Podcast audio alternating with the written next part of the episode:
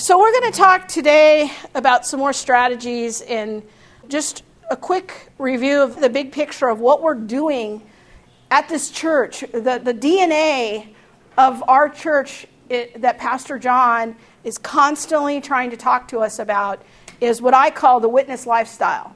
He's wanting us to be thinking with intentionality in the front of our mind of these 8 to 15 people who are they and how can I begin to get in a conversation with them and bringing the gospel to the people in our oikos. And I like to say, based on uh, 1 Corinthians 5, that we in our identity are ministers of reconciliation. That all of us are ministers in that way, and we want to be building those bridges with people. And kind of the big word I had to, for you guys today on your cards is intentionality. It's very important to set goals for yourself. Like Shi Ching has a goal if she's going to meet with her grandmother with a certain amount of, you know, I'm, I'm getting engaged once a week. When I go through my card, I have intentionality of trying to reach out to at least two or three people a week and trying to meet with at least one person a week. Whether the reaching out is I'm sending them a text message, I'm just saying, hey, I want you to know I'm praying for you today, um, or is there anything that I can pray for you for? You know, I'm doing something to let that person know you're on my mind, you're on my, you're on my radar, I'm thinking about you, and have some intentionality.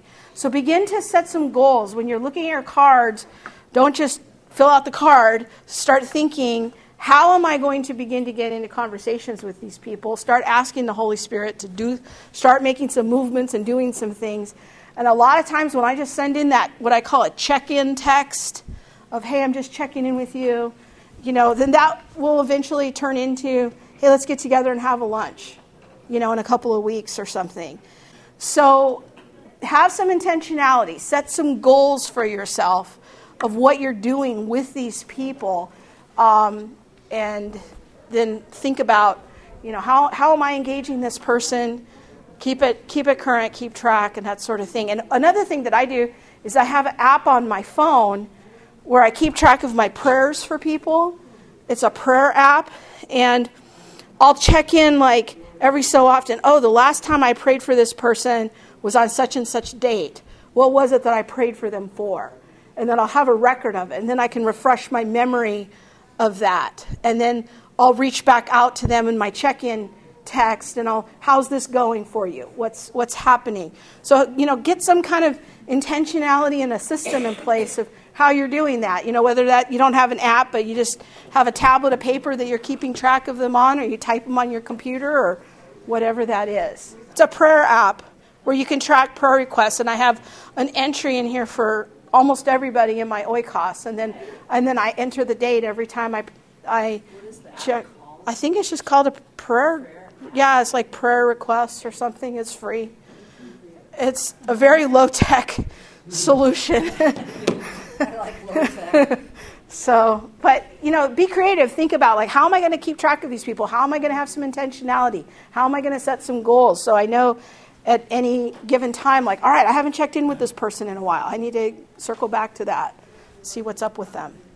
Okay, so today we're going to talk about the question of how do people come to faith in Jesus or any other belief system.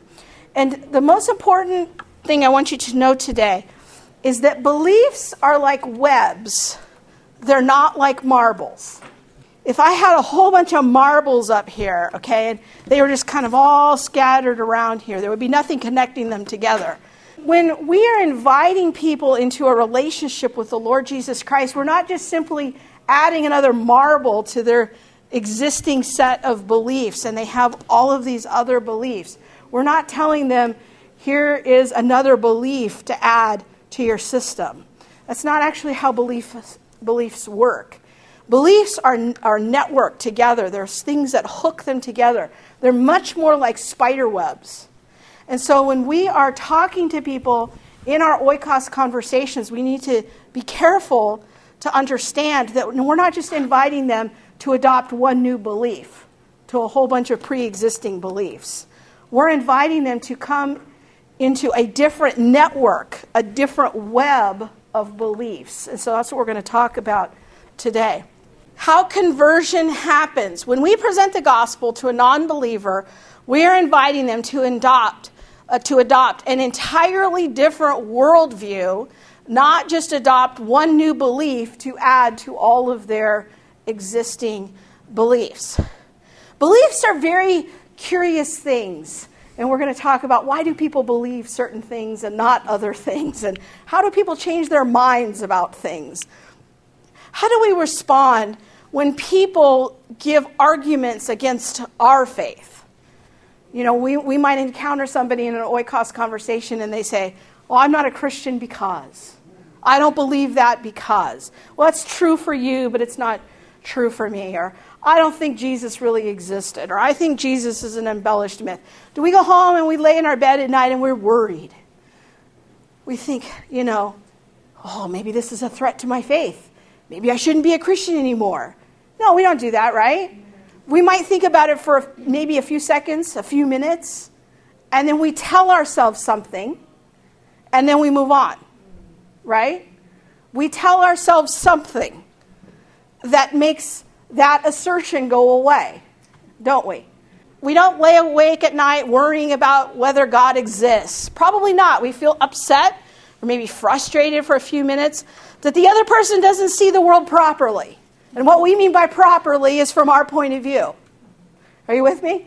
Have you ever like even gotten in an argument with your spouse? What you're really upset with this person about is that they don't see the world from your point of view. Right? And this is part of your belief system, and then you kind of move on with your life. You tell yourself something, and then you move forward. This dynamic is what keeps most Christians Christian, and most unbelievers in unbelief, and most liberals liberal in the face of contrary evidence. Have you ever noticed this? When you're talking to somebody from a different point of view, you're trying to put your case forward and you're thinking, why is there a brick wall here? Why don't they change their mind? It's because beliefs are not like marbles, my friends. They are webs, they are interconnected with each other. And so, what you are inviting that person into is an entirely different web of beliefs. It's an entirely different worldview system. And this is part of what keeps you a Christian in the face of people's objections. And it's what keeps unbelievers in unbelief, in the face of evidence. It's because there's a, there's a whole interconnected system of beliefs. So I want you to think about what I call mega beliefs. Mega beliefs are core beliefs. If you think of a spider web, there's the center of the spider web from which all of the other pieces emanate, right? If our belief system has a core, that's what I'm calling a mega belief, it's a core belief. If that core belief becomes compromised, what's going to happen to the rest of the web?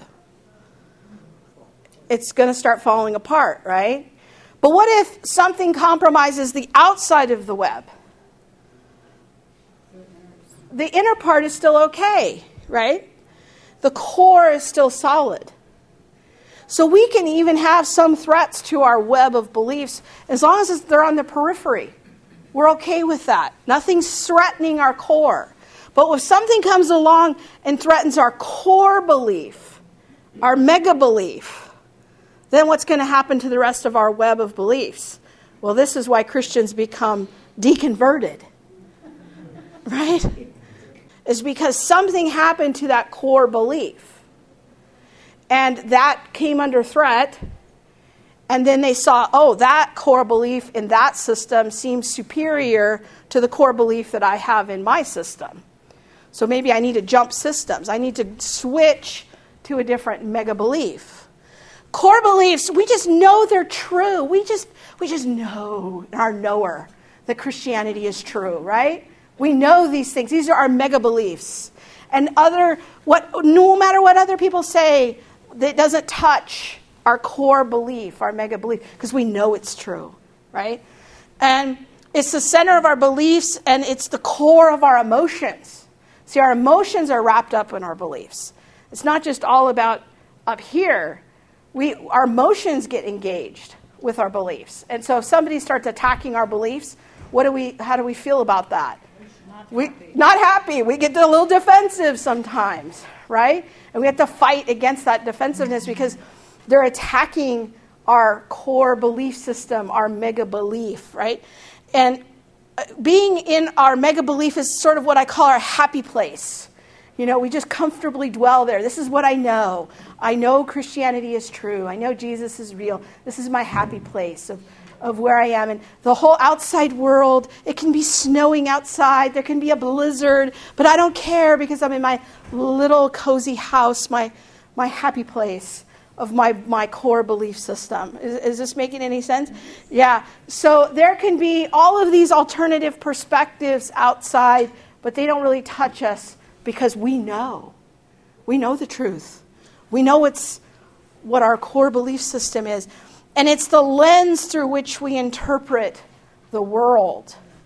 So if you remember back at the beginning of this unit, we had the video with the colorblind glasses, right? And we saw the, the jelly beans. This is just a screen capture from that video. Puts on the colorblind glasses and boom, there's all the color for the first time he sees. This is, this is kind of like a lens. Our web of beliefs forms the lens through which we see the world. And it can even form our lens of how we see our own religion.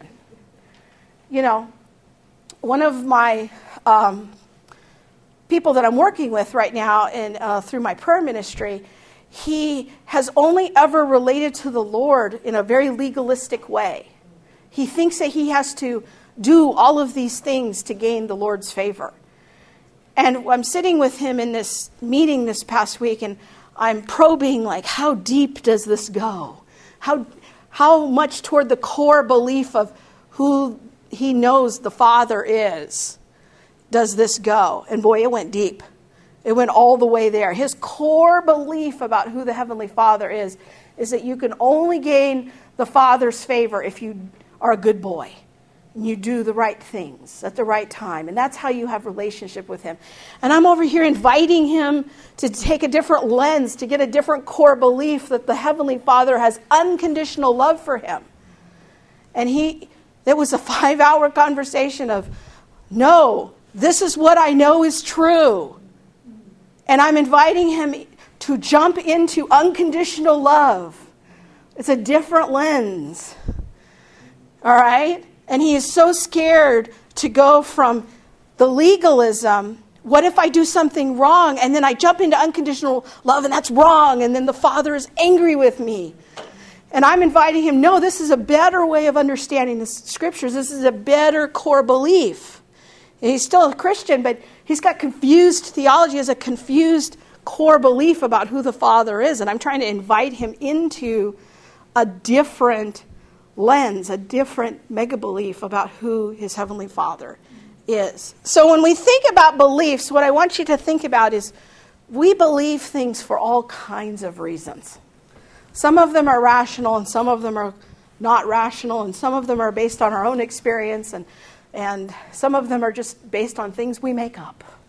And so we are wanting to think about our lenses. So I'm going to play a clip right now, and this is uh, from an, by an atheist, and it's part of a series of videos where he talks about his what he calls his deconversion from Christianity to atheism. But I thought it was a very nice explanation about this concept of the web of beliefs. And so we're going to look at this and then we'll talk about it together.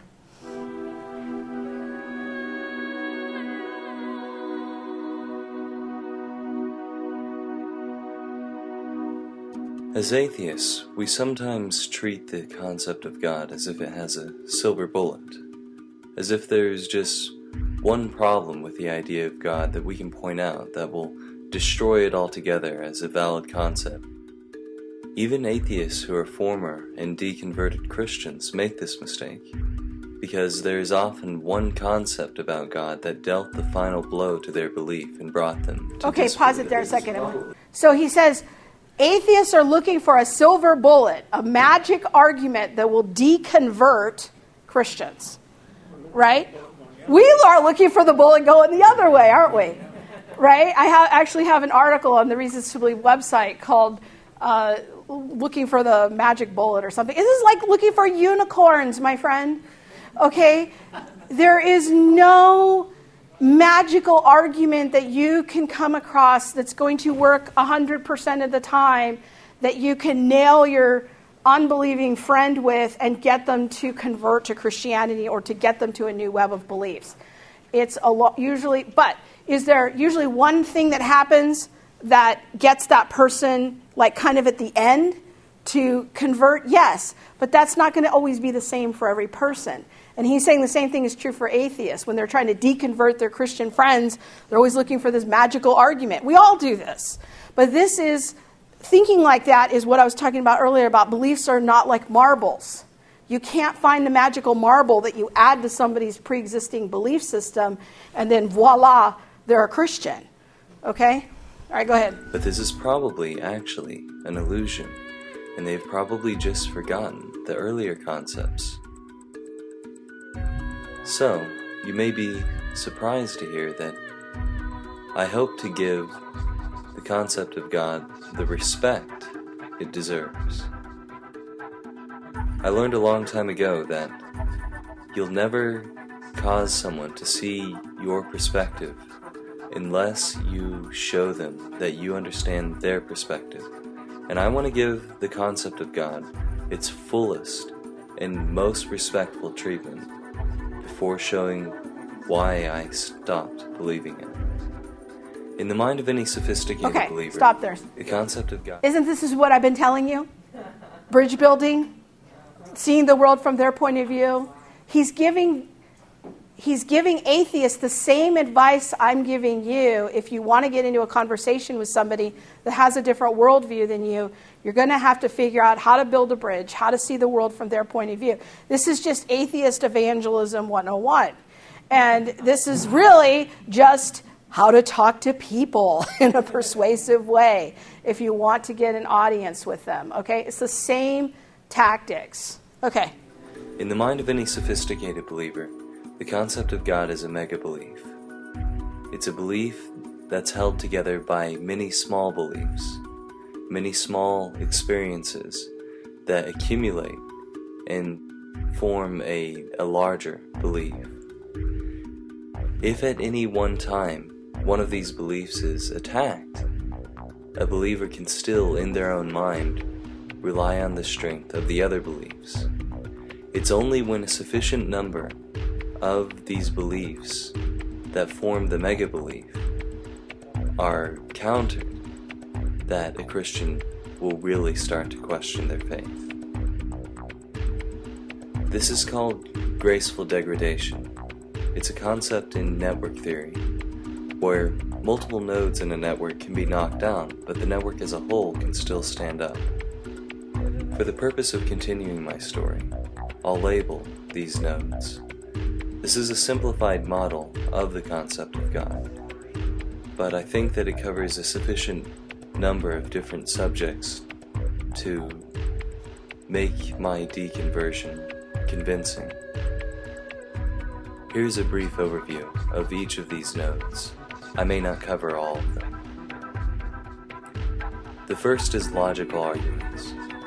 These arguments could have been presented by someone whom the believer perceives as a reputable authority. I myself was convinced by the arguments of Gerald Schroeder, who wrote The Science of God. Next is prayer. Prayer provides a basis for belief in God through the perception of answered prayer. Next is morality. God is seen as the source of morality for Christians. Without God, there can be no morals. Next, there is the beauty of creation, whether the universe or life itself. The complexity of our material reality is a testament to God in the eyes of Christians. Next is the Bible. The Bible is seen as the divine Word of God. inspired by God. It's seen to have inherent wisdom. Next is the testimony of other Christians. Other Christians bolster our belief, both by providing an example and by providing numbers.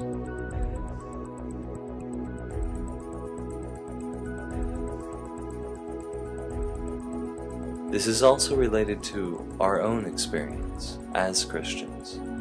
We don't see how anyone could believe the way that we believe, with the passion and devotion and commitment that we believe, and become a non Christian. It seems impossible.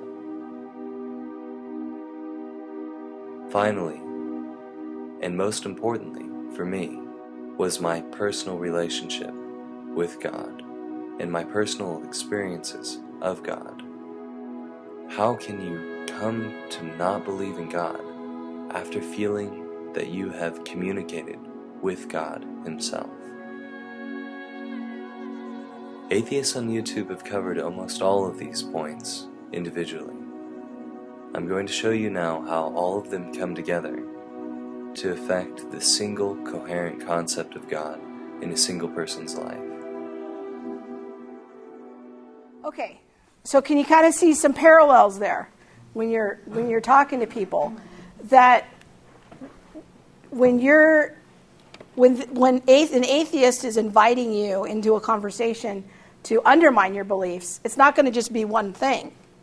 But if they start working their way, as he calls graceful degradation, and he's undermining multiple nodes uh, of belief, then that begins to undermine your mega belief, right?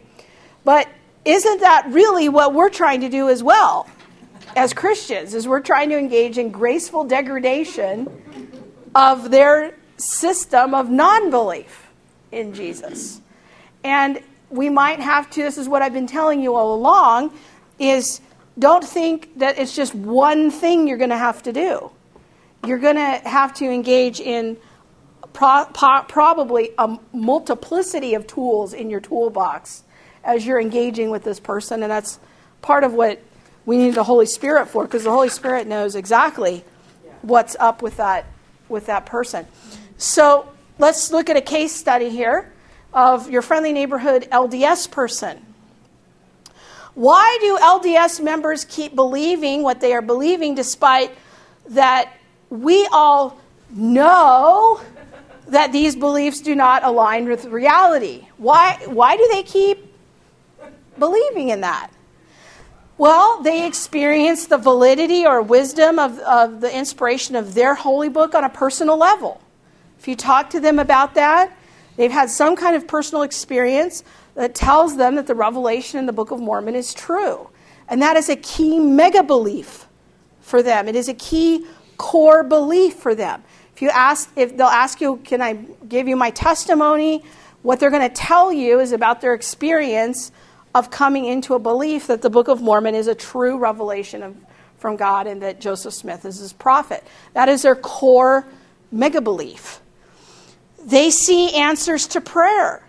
They're living in a culture that continually reinforces their faith. When their test, they call it, you know, when my testimony seems under attack, they go talk to, you know, what we call their small group, your small group. You know, I had a hard week, and then other people in their church reinforce their experience, reinforce their testimony, and so then, yeah, their beliefs are back on solid ground. They experience true community with others through their faith and through the rituals that they perform, not unlike what we do. They interpret everything they see in the LDS way. We do this too. They interpret the world through their lens of their theology and their holy book and their worldview. They get answers or guidance through their living prophets that they hold in high esteem. To understand the LDS culture and religion, the one thing you must understand is their fundamental um, belief in the, the value of having living prophets that God is still speaking to them today through living prophets. They live their whole lives to gain reward in the afterlife. They do go through the temple rituals. They do good works. They pay their tithe. All of these things are to help them with their eternal reward, somewhat not unlike what we do. All of these beliefs and experiences are linked together and reinforce each other like a giant network, don't they? Like a spider web. If one element falls away, it doesn't all come tumbling down because the rest of the web takes over. And they can reinforce the web by talking to other people who are like minded. If prayer does not work, well, you still have the living prophet if you don't see answers to your prayers. You still know the living prophet is true. If you don't like temporal rituals, that's okay. There's still the afterlife to think of. And then maybe that will motivate you to do the temple rituals. If you don't see the validity of the Book of Mormon, well, there's always community. The people in my ward are very nice, they're helpful, they helped me when my mother had cancer, they brought me meals, they've been supportive. So even though I have doubts about the Book of Mormon, this community seems to dwell in the truth and they're very nice people. Do you see how all of these beliefs and actions all reinforce each other that my mega belief is real and true? So, how does this dynamic play out for us as Christians? Do you see this at all in how we do our life in the local church? And so when we are inviting people into what we're saying a relationship with Jesus Christ, we're inviting them into a whole different system. Can you see why, for most people, this takes time? Because you're, you're inviting them to see the world differently, to interact with the world differently, and to have a different mega belief. So when atheists come along and they present evidence against the existence of God, we don't lose sleep over that because our web takes over, right? We call up our Christian friends and say, Oh, I just had the most annoying conversation with this atheist in the grocery store. He just couldn't see the truth, right? Because we know that we have the proper core belief, we have the proper mega belief. We comfort ourselves with the benefit, the other benefits of our faith. Even if, like Pastor John keeps talking about, well, what if you know, you're praying to the Lord, but the answer hasn't come yet. He's given several sermons in the last year on that theme. Well, why is he doing that? Some would say, well, he's helping you to reinforce your web in other areas. Answered prayers aren't coming through, but let's, let's reinforce that web of beliefs in other areas so that you don't lose faith. God's still there. The Bible is true. Look at creation. Okay? So, how does this dynamic play out for us when we present the gospel to others? This is the point I've been making is that this for many people is a long process. Now, sometimes you meet a guy in a casino and he's just ready. Holy Spirit. Had him ready. But we don't know what his journey was up until that moment where maybe he was already questioning his core belief and that was just some low hanging fruit. There's Laura sitting next to him, pulling the arm in the casino, and he's ready to pray the sinner's prayer. Okay? But we need to be careful not to mistake that for she just added a marble onto his belief system. We don't know what preparatory work the Holy Spirit was already doing in that situation. The Lord selects Laura the evangelist to come along and harvest that fruit right in that moment. Okay?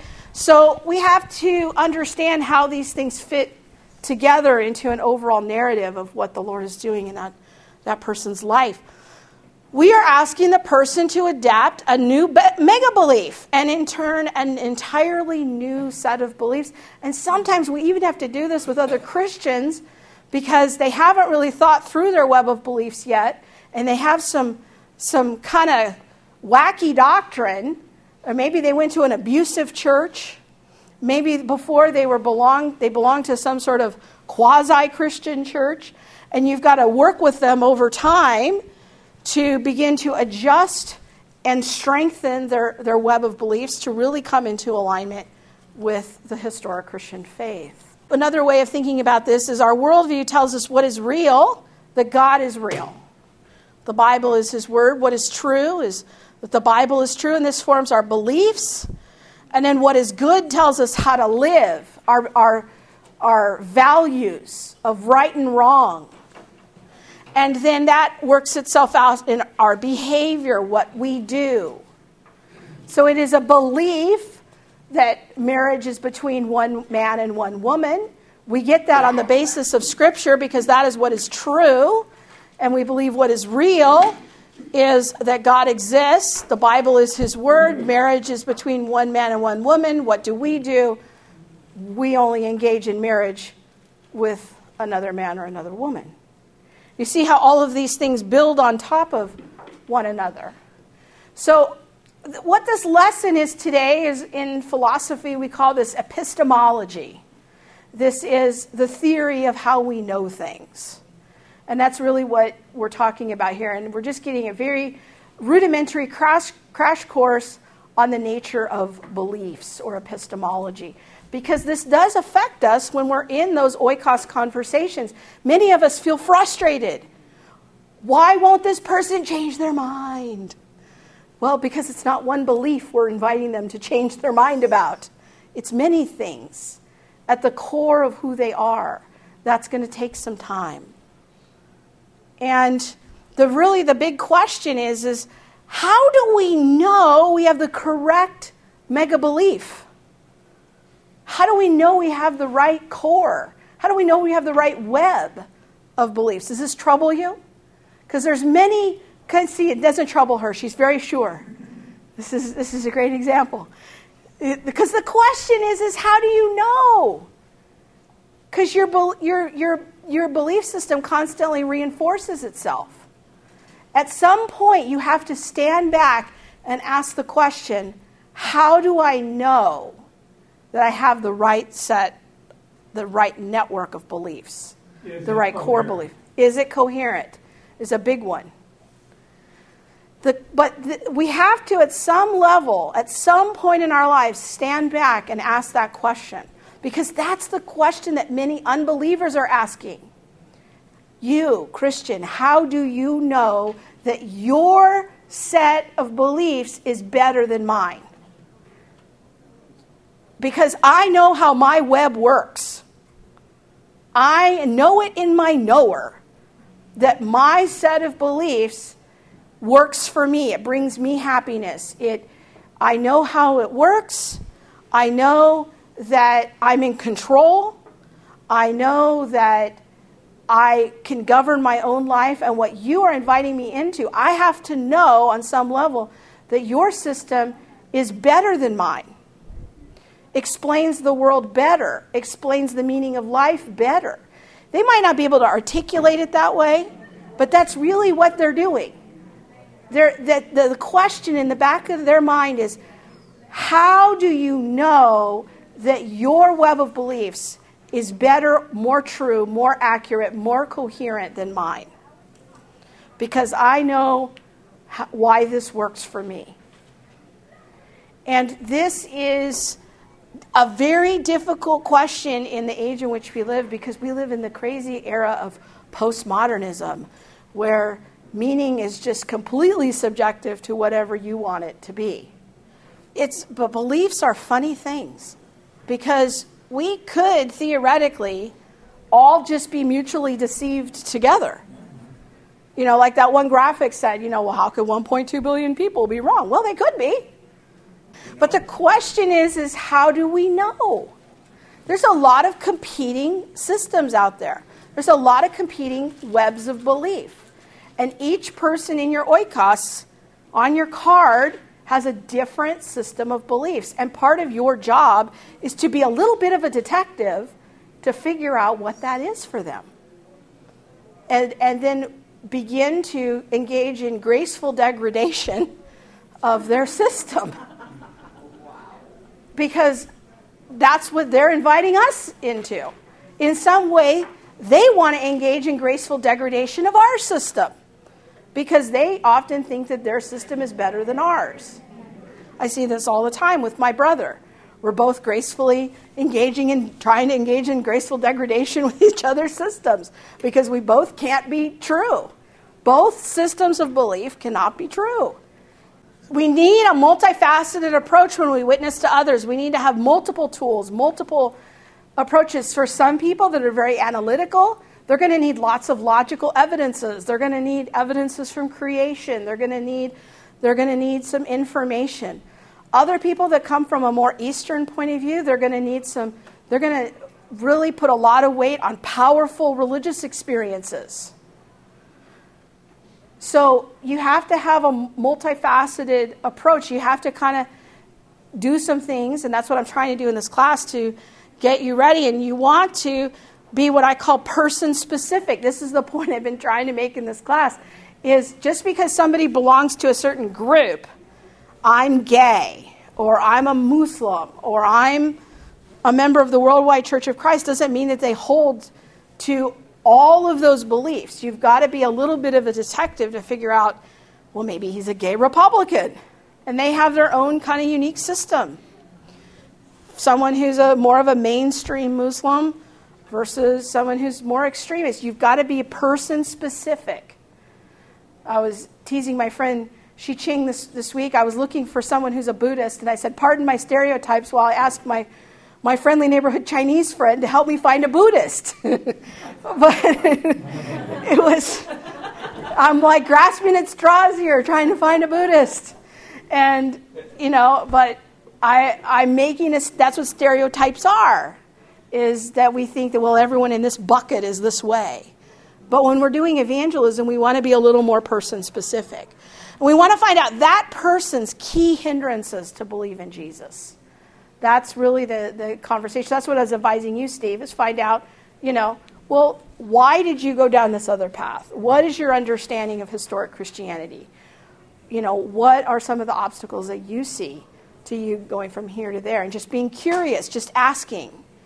Now, I actually think this Bible is God's Word. Mega belief is actually the wrong mega belief for the Christian.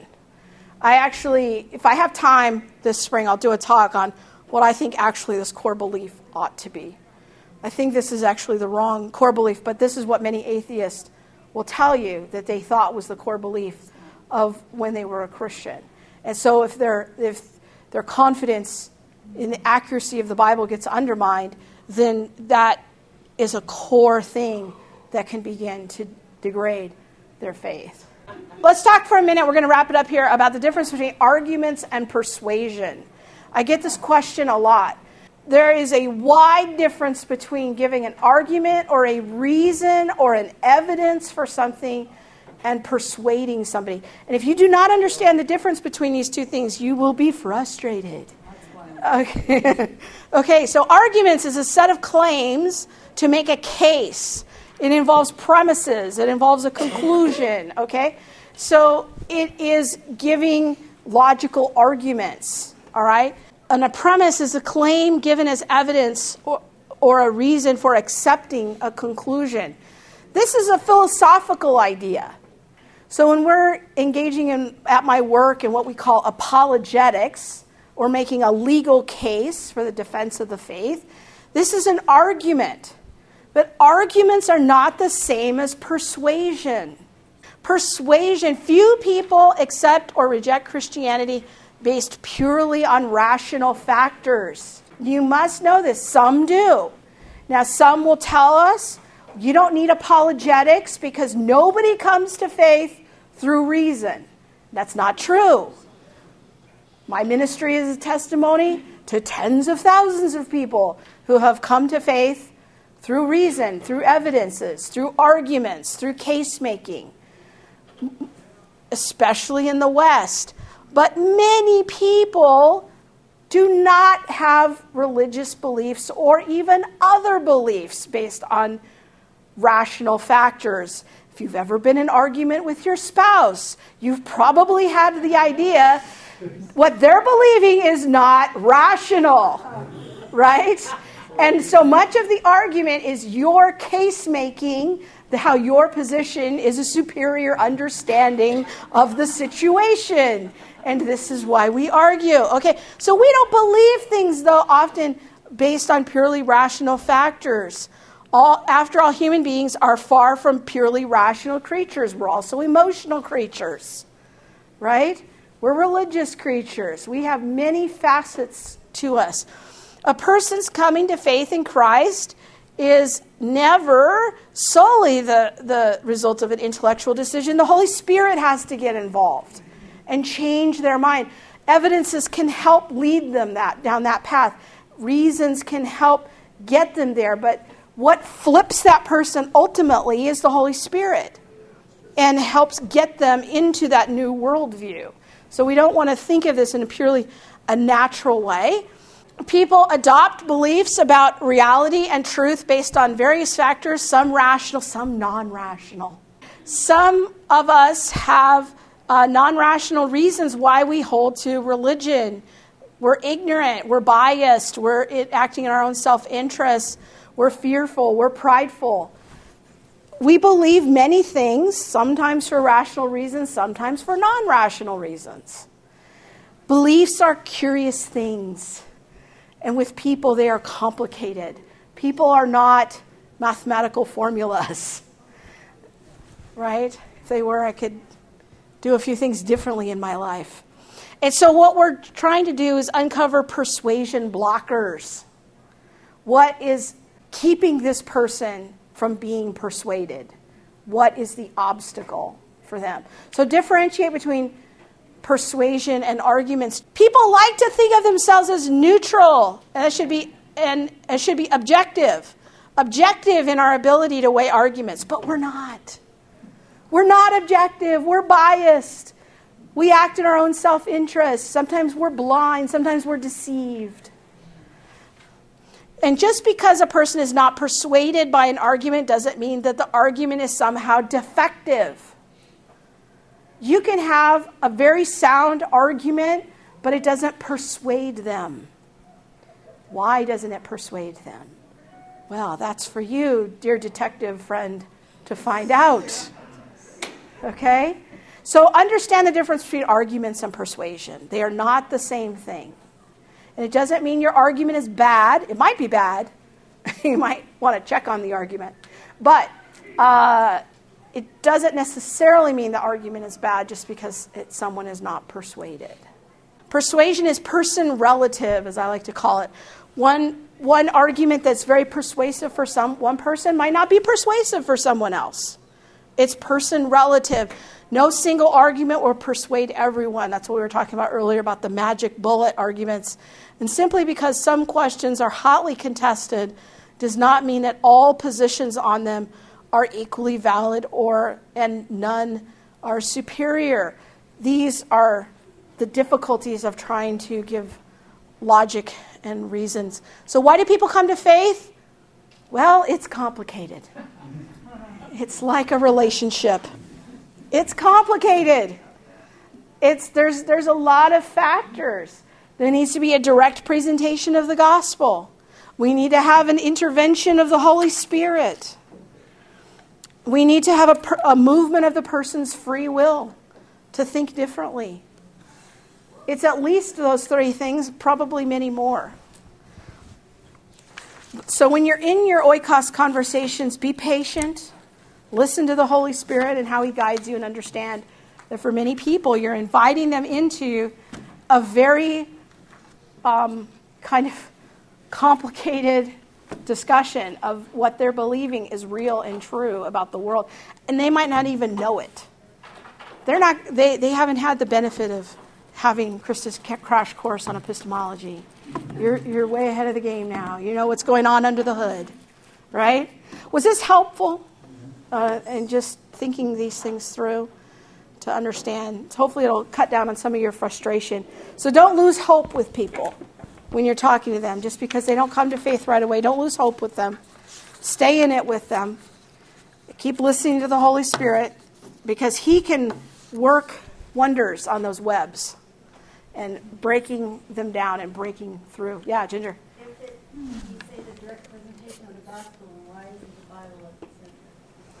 why is isn't. isn't. Yeah, so I actually think that those are two slightly different things. And I got one minute here. So uh, I would say, and I've said this before in this class, that I actually think the center of Christianity is the resurrection. It's the historical case for the resurrection. And it's the historical case for Christianity, is really what's at the core. Now, the Bible is the outworking of that. But, like, for me, there's, I don't, maybe I'm the only one, but there's a lot of parts of the Bible I don't understand. You know, I, I, I don't really understand some sections. Yeah, and, and there's, there's some sections that I can't really reconcile. I struggle with them. But if I know that my faith is sure on the resurrection, because see, the resurrection changes everything. It means that Jesus has power over death, and that there's hope for, for my own resurrection. There's hope for forgiveness of my sins, there's hope for eternal life. See, everything hinges on the resurrection. I actually think that that is the, the core mega belief. So even when things are difficult for me and there's parts of Scripture I don't understand, I come back to the resurrection. I come to that first. And I think about the truthfulness. I meditate on the, on the resurrection. So it's a little slightly different. You know, the Scripture is the outworking of that. But I would say the core ought to be the historicity of Jesus and the claims and miracles that he made and demonstrating as we've been talking in class, the proclamation and the demonstration of the kingdom of God uh, through the resurrection in particular. Uh, I just get that from 1 Corinthians chapter 15. So it says it's of first importance is the resurrection. Okay, let's uh, let's pray. Father, I thank you for what you do in our lives how you partner with us to bring people to faith. I, for one, do not understand how this operates. But this is the system that you have chosen. You have chosen to deputize with power and authority sinful humans that you have redeemed and empowered through your Holy Spirit to partner with you to bring the gospel to the ends of the earth. It's a wonderful privilege. Help us to never take it for granted. Help us to see the people in our oikos and even just the people that we encounter in our everyday life through the lens of the Father. That we would see them with the love that the Father has for them, not in their brokenness, not in their current situation, but in their true destiny of how the Father sees them. That we may enter into compassion for them and with them and speak your love and truth and grace and power into their life. In Jesus' mighty name, amen.